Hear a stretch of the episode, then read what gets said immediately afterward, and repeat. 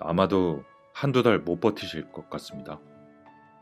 환자와 그의 부인에게 이제는 현실적인 임종 준비를 해야 한다고 말했다. 병실 공기는 무거웠다. 저희 딸아이가 내년 3월에 결혼을 하는데 부인의 말은 그때까지 버티긴 힘드냐는 물음이기도 했다. 의사로서 마음이 착잡했다. 딸은 환자가 외래 진료를 올 때도 늘 함께했고 환자가 입원했을 때에도 병실을 지키며 극진히 간호를 했다. 그런 딸이 결혼을 하는데 아버지는 결혼식을 보지 못하게 된 것이다. 다음날 아침 회진을 도는데 딸을 마주쳤다. 내년 3월에 결혼한다면서요? 결혼 축하해요. 결혼 소식을 들었으니 축하 인사를 건넸다. 그 다음 말이 나오려던 것을 붙잡아 삼켰다. 아버지랑 손잡고 결혼식장에 들어가지 못해서 어떻게 해요? 아버지 없는 결혼식을 치러야 하니 슬픔이 클 것이었다. 나는 그것이 안타깝고 안쓰러웠다. 그러나 그것은 내가 갖지 않아도 될 안쓰러움이다. 내가 상기시켜주지 않더라도 가족들은 이미 잘 알고 있다. 내가 알고 있다는 것을 표현함으로써 상대방에게 공감해주려 해도 위로가 되어주지 못한다. 나는 20대 초반 절에 열심히 다닌 적이 있다. 젊은 대학생이 절에 열심히 찾아오는 모습이 기특해 보였는지 보살님들은 나를 보면 말을 걸어오곤 했다. 대학생이에요? 어느 학교 다녀요? 서울대학교 다녀요. 아이고, 대단하네요. 부모님도 좋아하시겠네.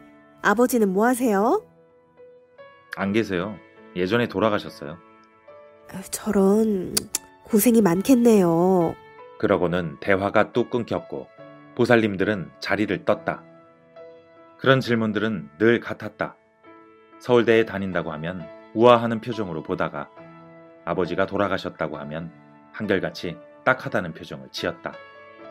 내 인생에 대해서 알지 못하는 사람들이 아비 없이 크느라 고생 많았겠다고 지레 짐작해버리고 단정짓고는 그대로 사라져버렸다. 밥 한 번 사주겠다는 사람은 없었다. 내 인생을 재단하고 동정하고는 가버렸다. 나는 불쌍한 사람이 된 채 그것으로 끝이 났다. 고등학교 때도 마찬가지였다. 선생님들 사이에서 나는 공부는 꽤 잘하는데 아버지가 안 계시고 집안 형편이 좋지 않은 아이였다. 모르는 것이 있으면 교무실을 자주 찾았는데 선생님들은 성심껏 잘 알려주었지만 열심히 살아야 한다 같은 말들을 마지막에 덧붙였다. 유일하게 고3 담임 선생님만큼은 달랐다. 얼마나 힘드냐 따위의 말은 하지 않았고 다른 친구들과 똑같이 대해 주셨다. 대신 친구들 몰래 장학금을 연기해 주시거나 교사용으로 나온 문제집을 몇 권씩 건네시곤 했다. 나중에 알게 된 사실이지만 선생님 역시 아버지를 일찍 여의고 가족을 부양해야 했다고 한다. 그러니까 그것은 겪어본 사람만이 할 수 있는 침묵이었다. 마흔을 넘어선 지금은 누구도 내게 그런 질문을 하지 않는다.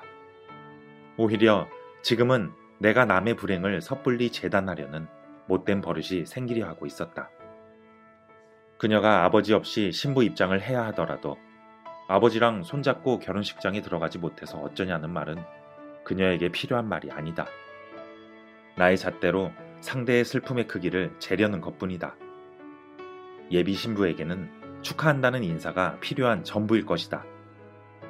결혼 축하해요. 그 짧은 말 외에 어떤 말도 더하지 않은 것을 잘했다고 생각했다.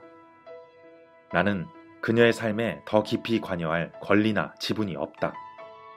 마음속으로 기도하는 것으로 충분하다. 남은 가족들은 그들만의 방식으로 슬픔을 이겨낼 테니까. 아버지가 떠난 뒤에도 서로를 의지하고 사랑하고 성장할 것이고 타인의 동정 따위 없어도 잘 살아낼 것이다. 슬픔은 늘 우리 인생에 있지만 그 슬픔의 빈 공간은 타인의 동정과 걱정이 아닌 스스로 직접 채워나가야 하는 각자의 몫이다. 서울대병원 종양내과 전문의 김범석 교수가 만난 암 환자와 그 곁의 사람들, 의사로서의 솔직한 마음을 담은 에세이, 어떤 죽음이 삶에게 말했다를 소개합니다. 환자와 가족들이 그려가는 마지막을 의사로서 함께 고민하고 또 지켜보며 그가 느낀 삶과 죽음에 대한 깨달음은 무엇일까요? 생에 남은 시간이 우리에게 들려주는 것. 어떤 죽음이 삶에게 말했다. 이 콘텐츠가 도움이 되었다면 구독과 좋아요를 눌러주세요.